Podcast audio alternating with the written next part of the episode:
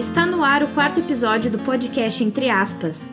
Nosso podcast é voltado para você que é comunicador, jornalista, empreendedor ou mesmo uma pessoa que se interessa por comunicação. Nos episódios anteriores, nós tratamos de temas como novos formatos de fazer jornalismo, reinvenção de meios tradicionais e fake news. E hoje nós vamos falar sobre jornalismo cultural. Conversamos com dois convidados que trabalham e vivenciam essa editoria. Eu sou a Gabriela Bittencourt. Eu sou a Giana Milani. E eu, a Laís Dapper. E esse é o podcast Entre Aspas.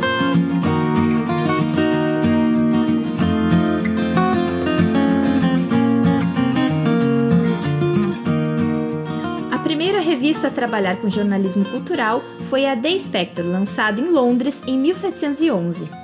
Aqui no Brasil, o jornal Correio Brasiliense, comandado por Hipólito José da Costa, com circulação no início do século XIX, mantinha as colunas Comércio e Artes e Literatura e Ciências.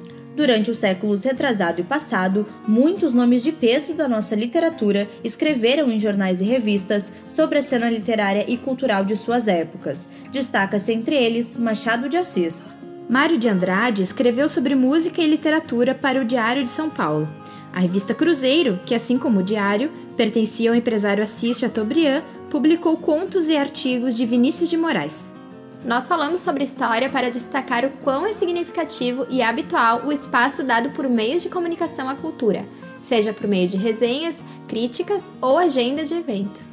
Isso mesmo, aqui em Porto Alegre vários veículos mantêm sessão de cultura. Por exemplo, o Jornal do Comércio de Economia tem o caderno Panorama, o Correio do Povo Arte e Agenda e já a Zero Hora o segundo caderno. William Mansky é repórter do segundo caderno. Ele conta um pouco da trajetória para chegar na editoria. Eu entrei no jornalismo cultural, eu acredito que ali por 2012, quando eu comecei meu estágio na Rádio Unicinos. E ali eu produzia programas relacionados à música, à literatura. Eu produzia um programa chamado Clube do Livro, no qual se promovia um debate em torno de um livro, com participação de professores e tal. Naquela época eu já lidava com bastante assuntos relacionados à cultura. Uh, logo em seguida, ali por 2013, eu entrei como estagiário da Zero Hora e já no segundo caderno e desde então eu eu acho que geralmente meu foco uh, maior né, nesses seis anos de zero horas sempre foi na área da cultura. Mesmo quando eu estava mais voltado para o online, assim, a maior parte das matérias, eu diria que 80% do que eu produzia era relacionado à área da cultura, do entretenimento também. Tu sente aproximação com a área da cultura? E desde o início eu tinha interesse pela área da cultura, assim, especialmente em escrever sobre música. É algo que eu sempre tô lendo a respeito, tô sempre indo atrás. Fora isso, talvez eu tivesse uma queda pelo esporte, mas eu, eu o meu problema é que eu gosto muito de ser torcedor, então não creio que ia dar muito certo. É, então eu sempre tive, desde a faculdade, assim, meus trabalhos eram mais direcionados à, à área da cultura ou do entretenimento. Sempre tentava puxar para esse lado, assim. E como que é a estrutura do jornalismo cultural na ZH? Na Zero Hora tem o segundo caderno, que é publicado de segunda a sexta, sempre com oito páginas, trazendo roteiro de cinema, roteiro de espetáculos e matérias sobre atrações ou refletindo sobre a cultura, o entretenimento, o que está acontecendo, bastante matérias de TV também, programação da TV. Também há o caderno Find, que é sobre as, é centrado nas atrações que vão ter no final de semana, especialmente em Porto Alegre, mas às vezes alguma coisa do interior também. E também ao Caderno Toque, que é um.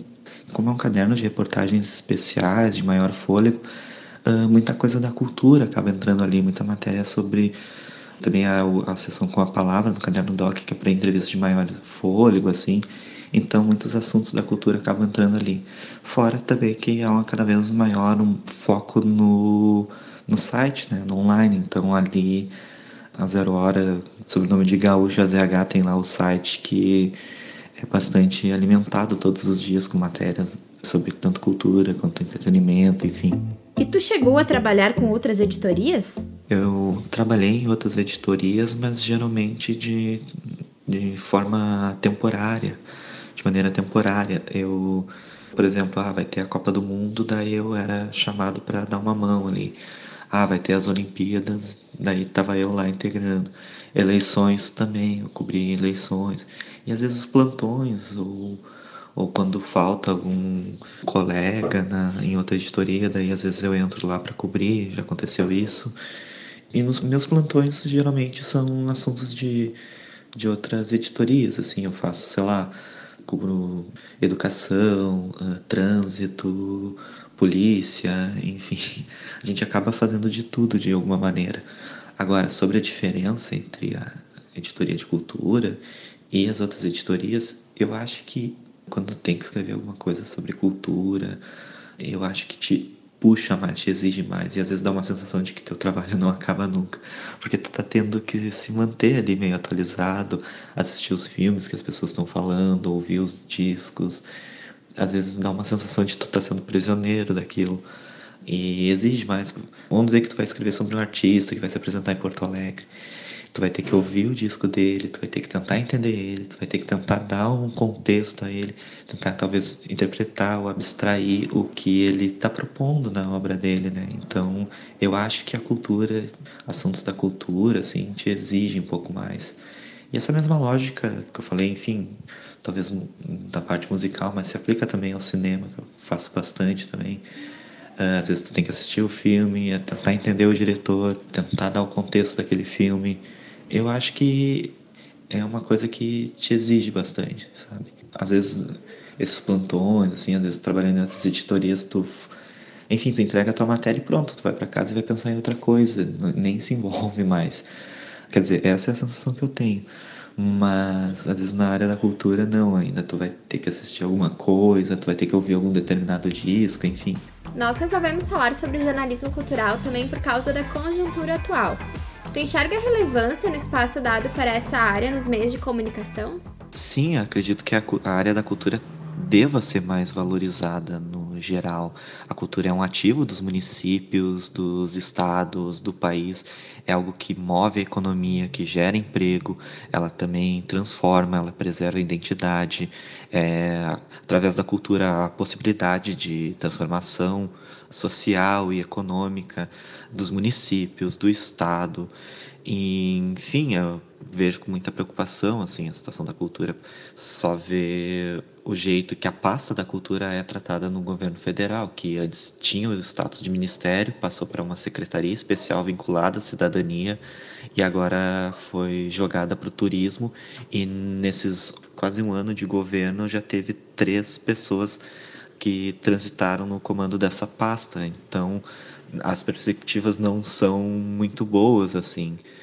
Acredito que a cultura precisa ter um aparato institucional próprio, com maior valorização, na condição de um ministério, porque, bem, a cultura é capilar e horizontal. Eu acho que a melhor maneira de não perder nenhum aspecto da importância dos resultados da política pública em cultura é ela ser uma instituição independente no momento não há clareza das estratégias do governo relacionadas a esse campo. Esse mesmo problema, tanto no âmbito federal, passa por outros passa também pelo âmbito estadual, uh, às vezes municipal. Caxias do Sul é uma cidade que enfrenta bastante problemas nessa área.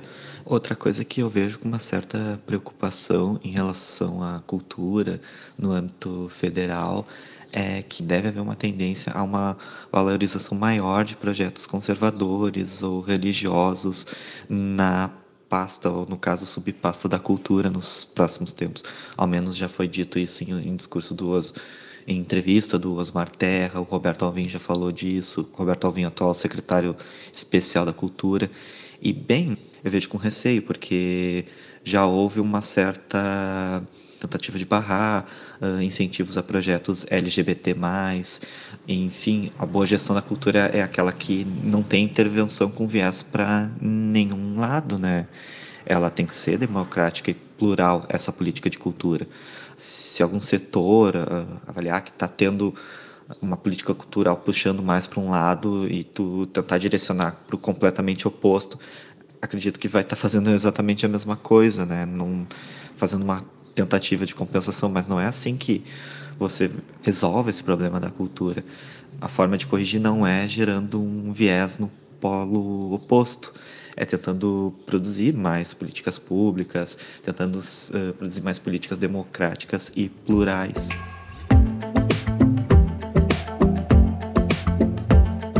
O Entre Aspas mostra também como é o jornalismo cultural no interior do estado. Conversamos com um colega do William do Grupo RPS, o jornalista Ronaldo Bueno, repórter de cultura do jornal Pioneiro de Caxias do Sul.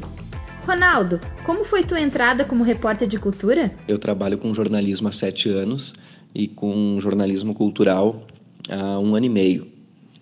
Eu trabalhei por basicamente seis anos em rádio, inicialmente, e em rádio a gente acaba trabalhando em todas as editorias, né? Acaba fazendo matéria de política, de economia, de cultura também, de geral.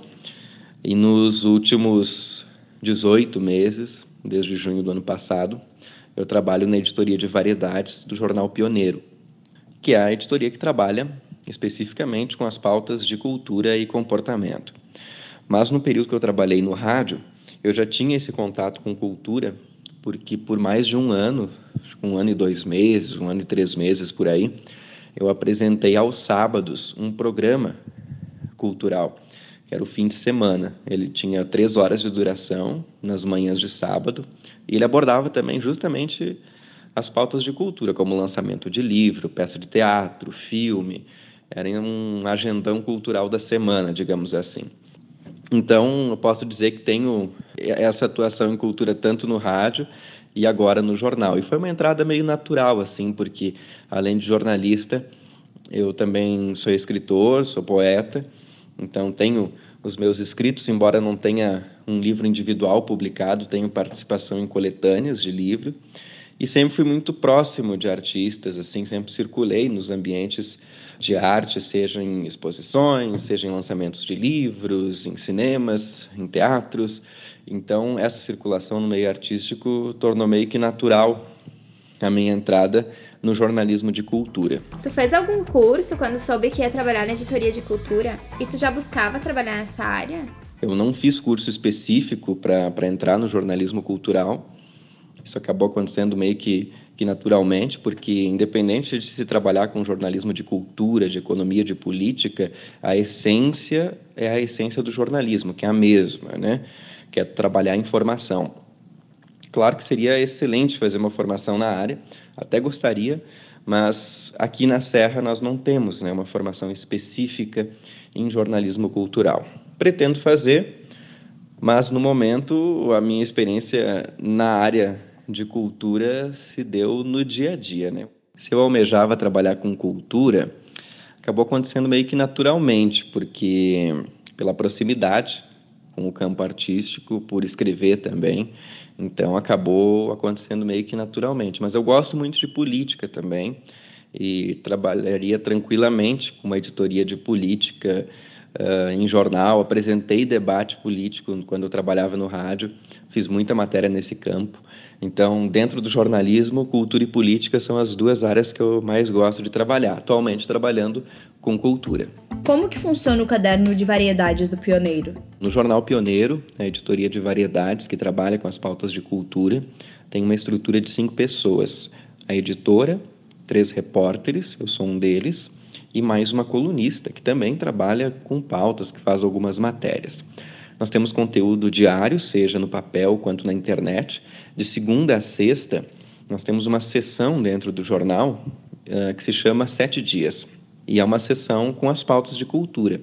Ela tem de cinco a oito páginas, mais ou menos, de acordo com o conteúdo que nós temos. Então, tem dias que ela vai ser menor, vão ser cinco páginas, tem dias que vai ter mais conteúdo, vai ter mais coisa acontecendo, geralmente mais próximo do final de semana, daí pode ampliar para oito páginas, de acordo com os acontecimentos. E no final de semana, na edição de fim de semana, daí nós não estamos inseridos no caderno principal, nós temos um caderno próprio, que é o Almanac, com 16 páginas, que a gente também trabalha as pautas de cultura. Só que no Almanac são menos matérias curtas e mais reportagens de fôlego. Muda um pouquinho o perfil, mas trabalhando com o mesmo assunto.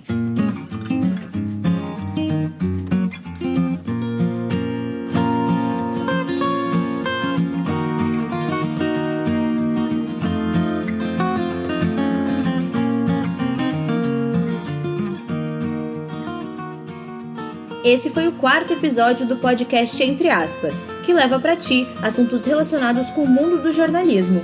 Nos sigam no Instagram, arroba pod, underline, entre aspas. Até a próxima! Até! Até!